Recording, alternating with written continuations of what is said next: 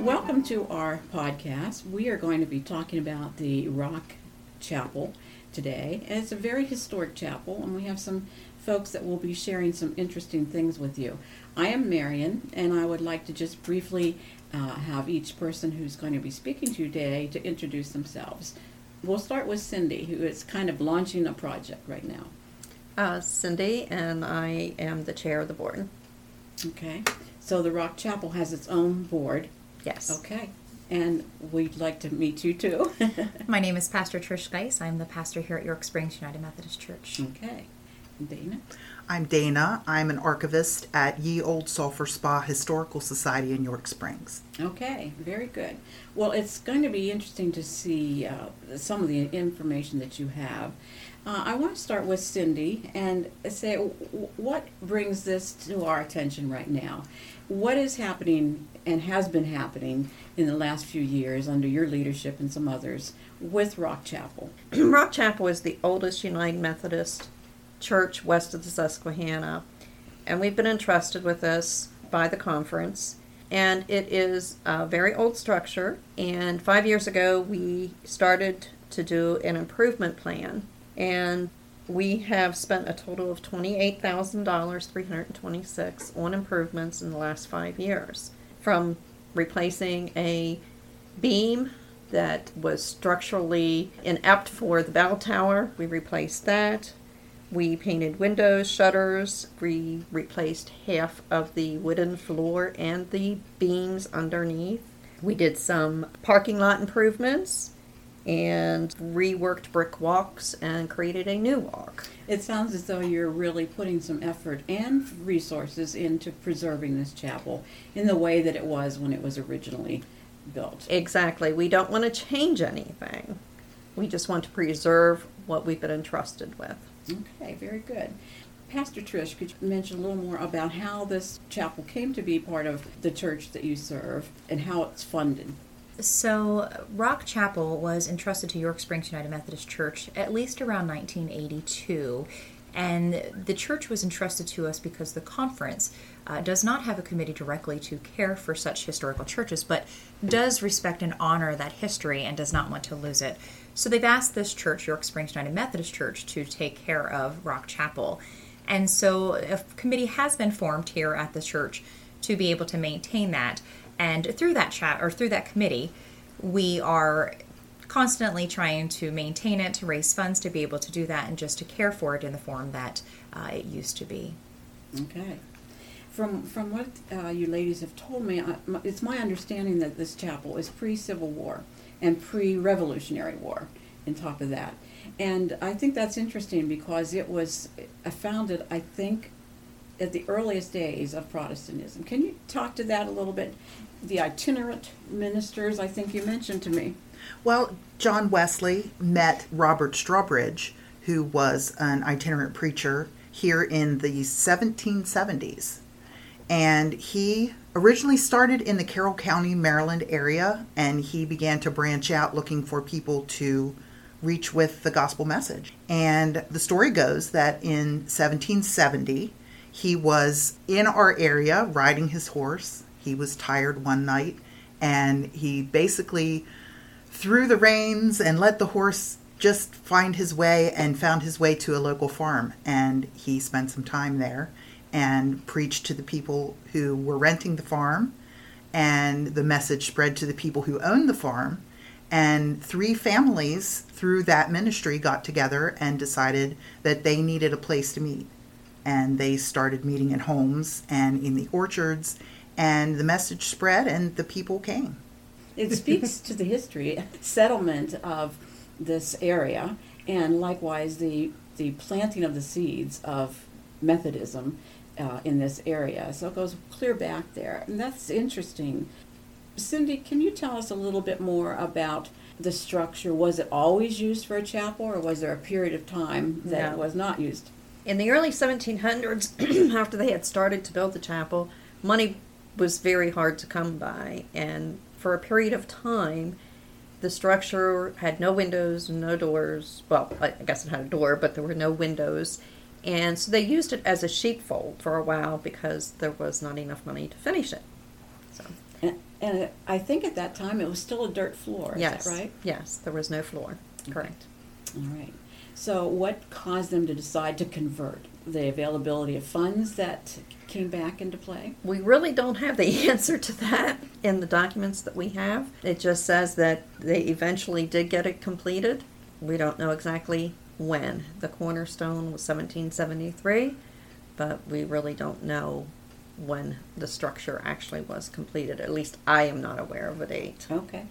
All right. Well, not only does it have pre-Revolutionary War history, but I think there's some little interesting um, stories about tying this community or this area to the Civil War. Do you could you talk with that a little bit? Yes, we have some stories from um, Samuel SSW, actually, he went by. SSW Hammers.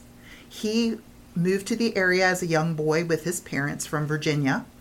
And when he was 11 years old, the Battle of Gettysburg was happening. And there was an encampment of Confederate soldiers in Heidlersburg, which is just down the road from Rock Chapel. And uh, being a boy, he was fascinated by the soldiers and the horses, and he wandered down there and spent the day in the camp among the soldiers. And there was an officer who noticed the boy, and he assigned two other men to see that he made it home safely. And uh, some of the, the interesting stories that he told, uh, one in particular was he was uh, coming home with the soldiers and he saw all of these packs of cards on the road. And he didn't understand why. And he asked them, and they said, Well, soldiers don't want to be caught dead with a pack of cards on them. so they threw them on the road and um, they told him, Don't pick any up. These are things that bad men use to gamble. so he never did for the rest of his life use cards.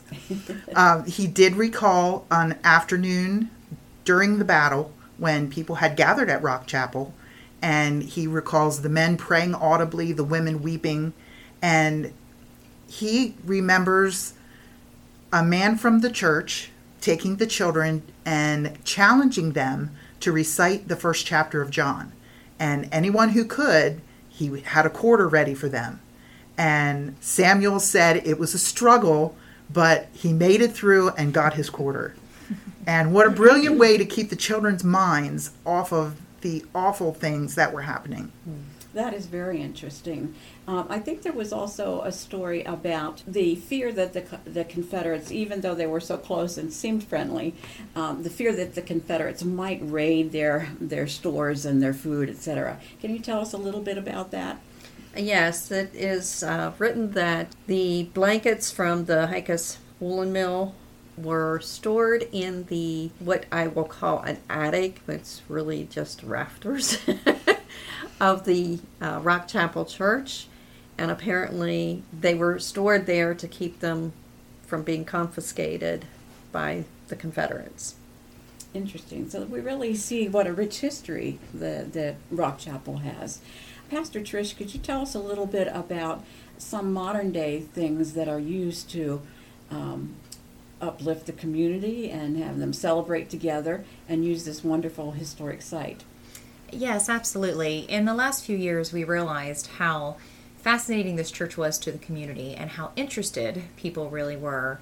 In 2017, at our Christmas Eve service, there were uh, 97 people, which was already an increase from an average few years before that of 75.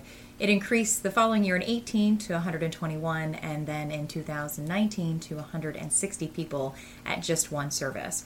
So we quickly realized that we need to do more, and this is such a rich piece of history that people are fascinated with and want to know more about. Many locals knew the church was there, but maybe didn't know much about it or had never been inside. Some didn't even know it was there on this side road.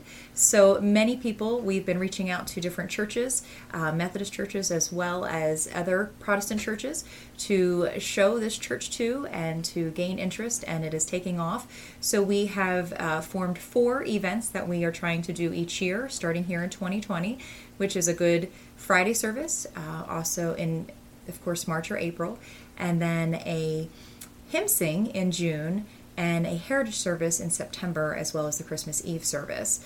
The heritage service has been around for quite a while, but that too is also growing um, in leaps and bounds of attendance and interest. All right. I imagine, Cindy, that the one of the reasons people are attracted to come here not only because of the history, but because of the the church itself. Tell Yes. us a little bit about that. Well, I think people like to step back in time. And in doing so, when they come to the church, there is no heat, there is no electricity, there is not even a Jiffy John. so come prepared. But um, just going back in time where everything is lit by candle or gaslight and blocking out the rest of the world to what we had very simply in the early days. It sounds like that's a unique experience. I can see why it would be attracting ever more people. Now, I want to hear a little more, Cindy, about how how the the, the chapel has been and is being preserved before you became a board member over the last five years, and even before, because many churches today do not have funds to preserve their historic sites. Many many companies don't have that. Tell us a little bit more about how the preservation has progressed. Well, there were quite a few years where little was done. I mean, it was maintained, but it is all by donations. Any collection that we take at any of the service goes totally towards the preservation of the chapel. Up until five years, there was a trust fund, I guess it would call trust fund, that was set up years ago where we had um, some bequeaths money that was invested. And we realized that the chapel was going to deteriorate if we didn't start putting some improvements into it. And at that point, we decided we needed to use some of that funding. And we agreed at that time that we would not wipe it clean, that um, we would be good stewards and did what we could with the funds that we had and did emergency repairs and so forth. So, five years ago, we realized there was quite a bit of structural need, and we started with the uh, beam from the bell tower that was coming down through the ceiling. And we knew that at that point, if we didn't do something, we were not going to be able to hold services in the church anymore because it was becoming unsafe. So, that's whenever we took on the five year plan. I'm quite pleased with what we have accomplished. We do get help from the History and Archives Commission from the United Methodist Conference. Uh, we do get some grant funding from them, uh, and we've been very fortunate that we have been able to get that in the last three years, three three to five years. We've uh, have received some grant funding from them. I think the information that you have shared with us is very important and interesting, and will keep that chapel available to people for a long time to come. Thank you so much for being here today and listening to the information about this wonderful historic church. And you are very welcome to attend visit sometime and uh, come to one of their special events. And if you just want more information, if you go to historicrockchapel.org, you can find more information. Thank you for listening.